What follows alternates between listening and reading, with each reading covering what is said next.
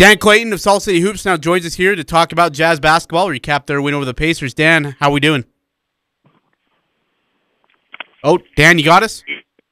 Yeah, I'm here. I'm here. Sorry. Oh, you're good. My, device, my devices are arguing with we, with each other. Yeah, that's, That's usually how. always Eric, fun. Yeah, well, It's Eric- like us in the studio. We're Oh. always arguing with each other. Okay, okay, calm down. uh, Dan, big win for the uh, Utah Jazz uh, after the loss of Mitchell. Uh, what stood out to you the most about how the Jazz were able to rally from a 17 point deficit and win this game? Yeah, defense mostly. I mean, Rudy Gobert was just he was ridiculous in the second half of that game.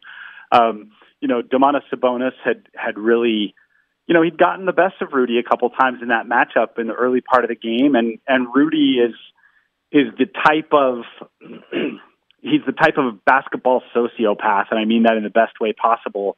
Who like when you when you eat his lunch a little bit, he's gonna he's gonna take that personally, and he's gonna come back and he's gonna want to get you back. And he he certainly shut Sabonis down in the third quarter, and then even into the fourth quarter, you just saw Sabonis um, kind of being afraid to do the to do some of the same things with the basketball that he had tried earlier in the game because of how consistently Rudy had had shut him down after halftime, and that really gummed up Indiana's offense because so much of their offense does move through the All Star big man. So you know, really, I think it was it was just the the stinginess of Utah on defense that even gave them a chance to be in a game that frankly they had no business being in, you know, having been down by by 17 points early and then by 13 at the half. It's it's kind of amazing that they were in position to win that game at all and and especially that they wound up winning by, you know, a margin of I think 8 points, 8 or 10 points. Um yeah, Yeah, eight. So yeah, it was it was mostly just the way they turned it around on the defensive end. So we don't know how long Donovan's going to be out just yet. He's got another MRI. Uh, well, not another. He's got an an MRI scheduled. He already had X-rays. Um, but it's he's going to miss some time. We know that. We don't know how much time. How does this team? I mean, how looking at the games ahead? How does this team move forward without Donovan in the lineup or the short term? Yeah, that's that's the question, man. Um, so the the Jazz have this um, this baseball series against um, L.A. They have consecutive games against the Lakers tomorrow afternoon, and then again on Monday evening. Um, the good news for the Jazz is that after that, after those games, and remember that LeBron James is still out for those Laker games, and, and Anthony Davis is is doubtful to return for either of those Jazz games. So they'll face a starless, um, or or worst case scenario, one star LA team, and then after that, they have exactly three games left against teams with a with a winning record. They have home games against Portland and Denver, and they have one visit back down to Phoenix. So the rest of their games should be pretty winnable games. So so I still think that Utah has a has a pretty good chance. They have the inside lane on holding on to that top seed, even with a Donovan Mitchell injury. But obviously, if if he's going to miss any real length of time, then you know that does affect that does affect championship odds, right? Like this is a year that the Jazz were poised to go into the playoffs thinking like they had a shot, right? Like they're, not favorites, but that's because this particular year, nobody's a favorite. There are, you know, four teams in the West um, after the Jamal injury, the Jamal Murray injury in Denver.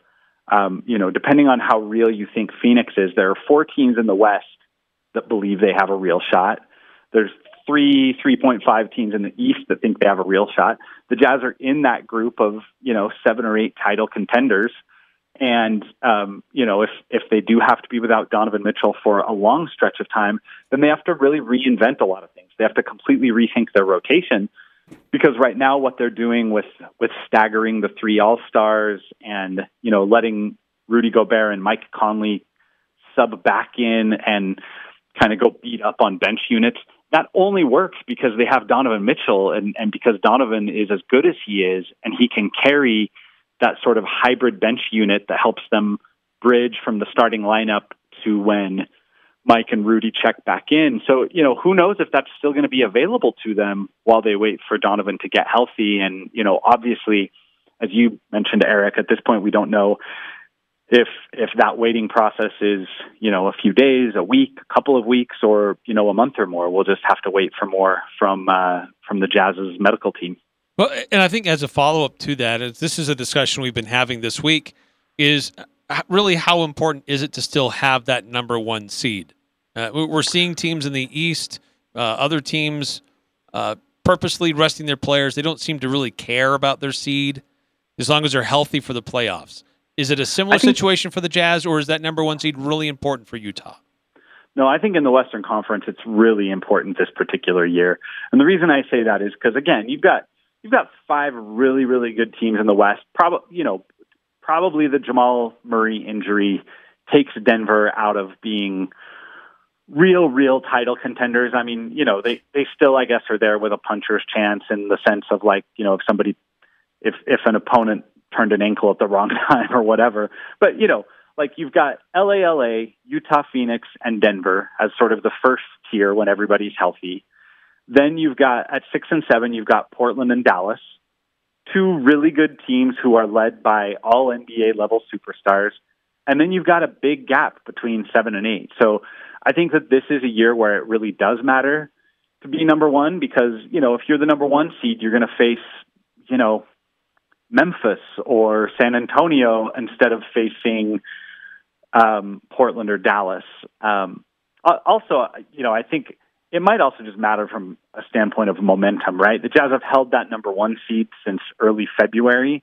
And I think it is kind of a point of pride and a point of like mental momentum to say, you know, look, like there have been some up and downs, honestly, but if you can look at your if you can look at your teammates and say, hey, we've we've dominated the league this year, I I think that that mentally is worth something and emotionally worth something going into the playoffs. But, you know, again, what's worth more than that? Having your guys healthy and especially having a star like Donovan Mitchell healthy. So they'll obviously make smart decisions about the long term of of both, you know, this year's title chances, but also Donovan's future and the team's future. But I think if they can get him back and um, you know, try to capitalize on this opportunity and, and cash in on on all their great play up to this point that's put them in a position to be 42 and 14 with 16 games left and to have a shot at making some noise in the postseason. People have been blaming the Jazz schedule, and I've been going against that fault. That the schedule is what it is. You get injured if you get injured. Would you agree to the schedule that's a, that it has been a little bit grilling, or um, or you not believe that argument? You know, I do. So, like, we know that factually the season has been compressed because they're trying to fit in 72 games in a shortened calendar because, you know, they, they couldn't start until they felt like they had a handle on their COVID protocols and, and until the nation's numbers, frankly, were in a place where it was even safe to put, you know, 50 people in a gym together at minimum. So, like, that's, that's factual. Um, now, like, I don't know enough to say that Jamal Murray's injury wouldn't have happened if he'd played one fewer game in the previous seven nights, right? Like, like it's basketball. So, like, sometimes guys get injured. It sucks. It's it's really it's a bummer that we don't get to see Jamal Murray follow up on last year's amazing playoff performance. But I'm I'm not sure that we can necessarily, you know, from our comfortable sofas make the determination that it was that it was because of of one thing or another thing. What I will say though is that obviously, you know, we know because of of all the advanced, you know, the way science has advanced around understanding our bodies and the whole kinetic chain, is that you know if you're if you're playing on a sore ankle, then your knee's at risk, and if you're playing on a sore knee, then your hips at risk, and if you know just that everything's connected in the body and you know, I think that's what a lot of players are trying to get us to understand is this idea that like it, it's not about the number of games, it's about the lack of recovery time and the lack of time to get yourself whole before the next time that you got to go out and play, you know, a back to back or play four games in six nights, six nights or something like that. So, you know, I don't pretend to know because I'm not a professional athlete and I'm not a doctor or an orthopedist. But at the end of the day, you know, it is it is a season where we've seen more games compressed into into a, a shorter span. I, I, think not to not to go on here, Ajay, but um, Tim McMahon of ESPN tweeted some tweeted some figures that he was that he was quite obviously fed from the league office, who was doing a little bit of damage control.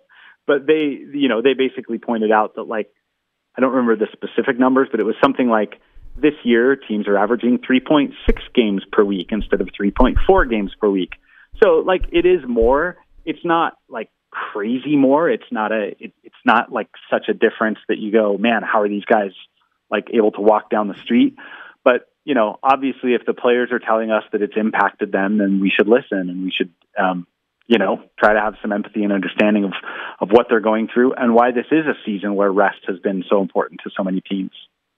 Dan Clayton with Salt City Hoops and uh, talking about the Utah Jazz. And Dan, this uh, I guess this NBA race to the finish line here. Just uh, yeah, how many games left? 15, uh, 20? 16 for the Jazz, yeah, tw- uh, as many as 20 for the Spurs, but in that somewhere in that range for just about everybody. So, uh, for the Jazz to maintain that top spot, I mean, a, a, quick guess estimate: where do they? What's their record need to be in that 15 or 16 game span? Yeah, I, I mean, I think that they're pretty comfortable because um, they're back to having a, a, full game and a half lead over Phoenix after today's win. Um, or excuse me, a, a, full game, I should say. No, it is it's a game, a game and, a half. My bad. Yeah, game moment, and a half yeah. over Phoenix. Um, the difference is that Phoenix has a bunch of tough games left. Phoenix has. They go on a brutal um, East Coast road trip here, right? They do, yeah. So um, they have seven games left against teams that have the best 10 records in the league. Utah oh. only has five, and two of them they'll play this weekend against the wounded Lakers. Um, on the other end of the spectrum, the Jazz have eight games left against the bottom 10 teams, and Phoenix only has two of those types of games, and they're both on the road. So, you know, we could go through. Um, there are a lot of different ways to measure strength of schedule, but if you look at the basic thing, which is just average, the average record of their remaining opponents, the Jazz will face on average from here on out teams that are 449 in winning percentage, and Phoenix will face teams that are 554 in winning percentage. So that's a pretty large gap. So Utah realistically probably just needs to find a way to get to like 52 or 53 wins, which would be another 10 or 11 um, out of the remaining 16. And, you know, I think that's doable. Although, again, you know, a lot of it depends on how much time they're without Donovan Mitchell and how they can do in, in games like the two coming up against LA. I want to ask about Rudy Gobert in the uh, uh, MVP race. Look, uh, if if it's the Lakers, the Bucks, the Sixers, the Miami Heat, then it's it's their best player in a clear runaway for the MVP award. But because it's the Utah Jazz, they can't sniff even the top five. Give me your thoughts on like if you had to play the devil's advocate of why Rudy Gobert is not in consideration for the MVP award, it would be. Well, I think what's tough about the Jazz is that they don't have a quote unquote traditional superstar, right? Like even among the fan base, I think that you find differing opinions on is the real engine behind their success Rudy Gobert's defense and presence as a roll man, or is it Donovan Mitchell's creation and shooting and scoring? So, you know, I think that that's one of the things that makes it tough is that there's a little bit of, you know, there's a little bit of one siphoning votes off from the other you know, frankly, I, I think that if you look at advanced measures, um, things like, you know, 538, the, the forecasting website, they have a metric called Raptor, in which Rudy Gobert literally ranks in the top three in the league. Um, there's a website called bballindex.com that has a, a metric called LeBron, and Rudy Gobert leads the league in that metric. And again, these are just kind of all in metrics that people have designed to use a combination of box score data and, and how a team performs while players on the court versus off to try to approximate their overall value. And because metrics like that, you know, just see the impact that he's had on the Jazz from a scoreboard perspective, uh, you know, those metrics would say that it's crazy to not at least have Rudy Gobert on your MVP ballot, uh, on your MVP ballot.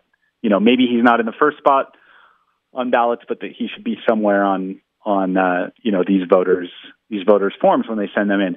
I don't think it'll play out that way. I think he'll get I think he'll get some token votes, but I really think that this that the award is Nikola Jokic's to to lose this year, especially if the Nuggets are able to keep their momentum going and keep their foot on the pedal with this uh, Jamal Murray injury news. Dan, last question for me, and you've already kind of alluded to this. The Jazz will need to change a little bit philosophically how they approach offensively and defensively their opponents without Donovan Mitchell in the lineup. So who yeah. who in your mind will need to step up to play a larger role to have a bigger impact until he comes back?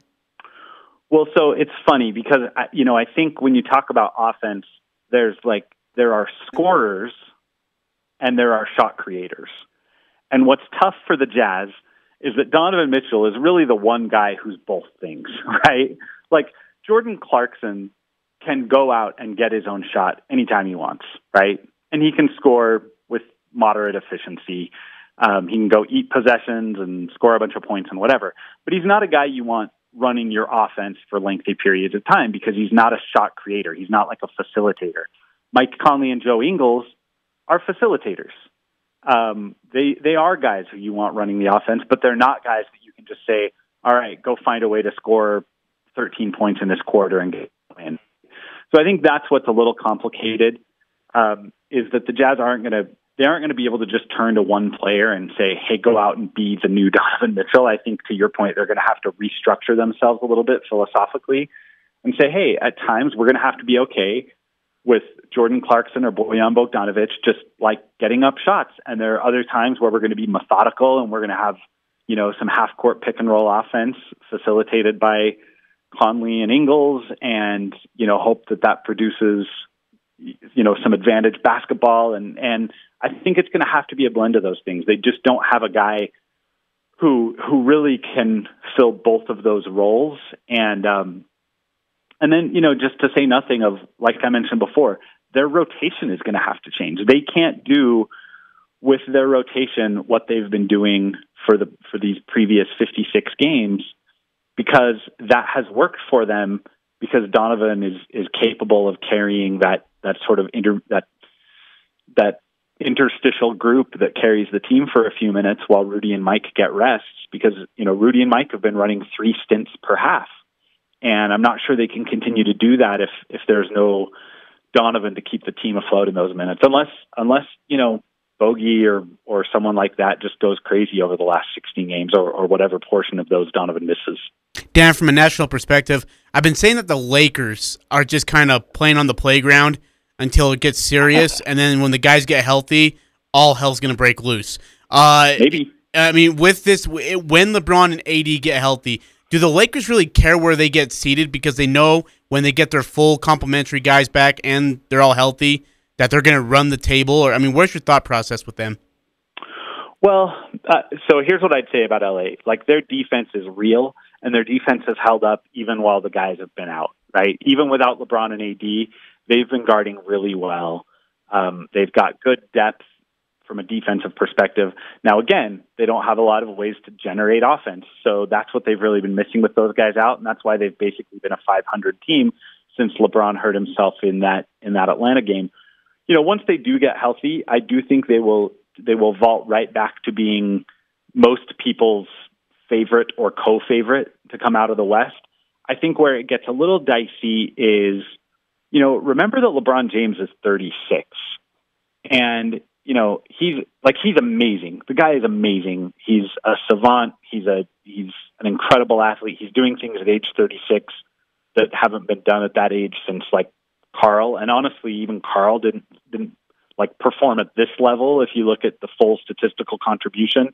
Um, but when a 36 year old and I like, hey, I'm 41, so like I understand. I, I'm, I'm speaking from personal experience here if I didn't play basketball for two months and then suddenly came back and just expected myself to be at the same level, like sometimes the human body can't just flip that switch anymore when you're in your upper 30s and beyond. And so I think we have to see first like how LeBron looks when he gets back and and if he needs some time to sort of shake the rust off. And you know, that's less true for AD because he's younger, but let's remember that AD's thing was like a cat a, a lower calf slash Achilles like those injuries can be tough for guys from an explosion standpoint. So I think we need to see how they look before we schedule any parades. But you know, obviously they, um, they they're probably going to be the road team in every series they play this off season or this postseason, and that matters too. Um, but you know, let's say they line up across from Denver without Jamal Murray, and in the second round they they're playing at Utah, and if they make it to the conference finals, they're playing at the Clippers or at the Suns. Like those are three tough series. So I do think that you know they can't just sort of they can't just expect to magically find it. They're going to have to really focus on getting those guys back to their to their peak levels or near their peak levels. And, and I just don't know that that's as automatic a thing after a long term injury at that age. But you know, again, the the dude is special, and he's made a career out of like making people like me look stupid for doubting him. So we'll see what happens. Well, Dan, it's always great stuff. Always appreciate the insight. Uh, you always do your homework and bring uh, great takes on the show. We appreciate your your time today, especially after a really interesting game. And we didn't even get a chance to talk about the impact of Dwyane Wade as an owner. No, not at all. Really impacts the game that much, but maybe in future years. But we do appreciate your time and uh, thanks for coming on and, and telling us a little bit more about your thoughts about the Utah Jazz. Thanks, Dan. All right, thanks, fellas. All right. Again, uh, Dan Clayton, Salt City Hoops, the always great, great himself. He is incredible, and we'll be having him on in the near future, especially when we get to playoff time.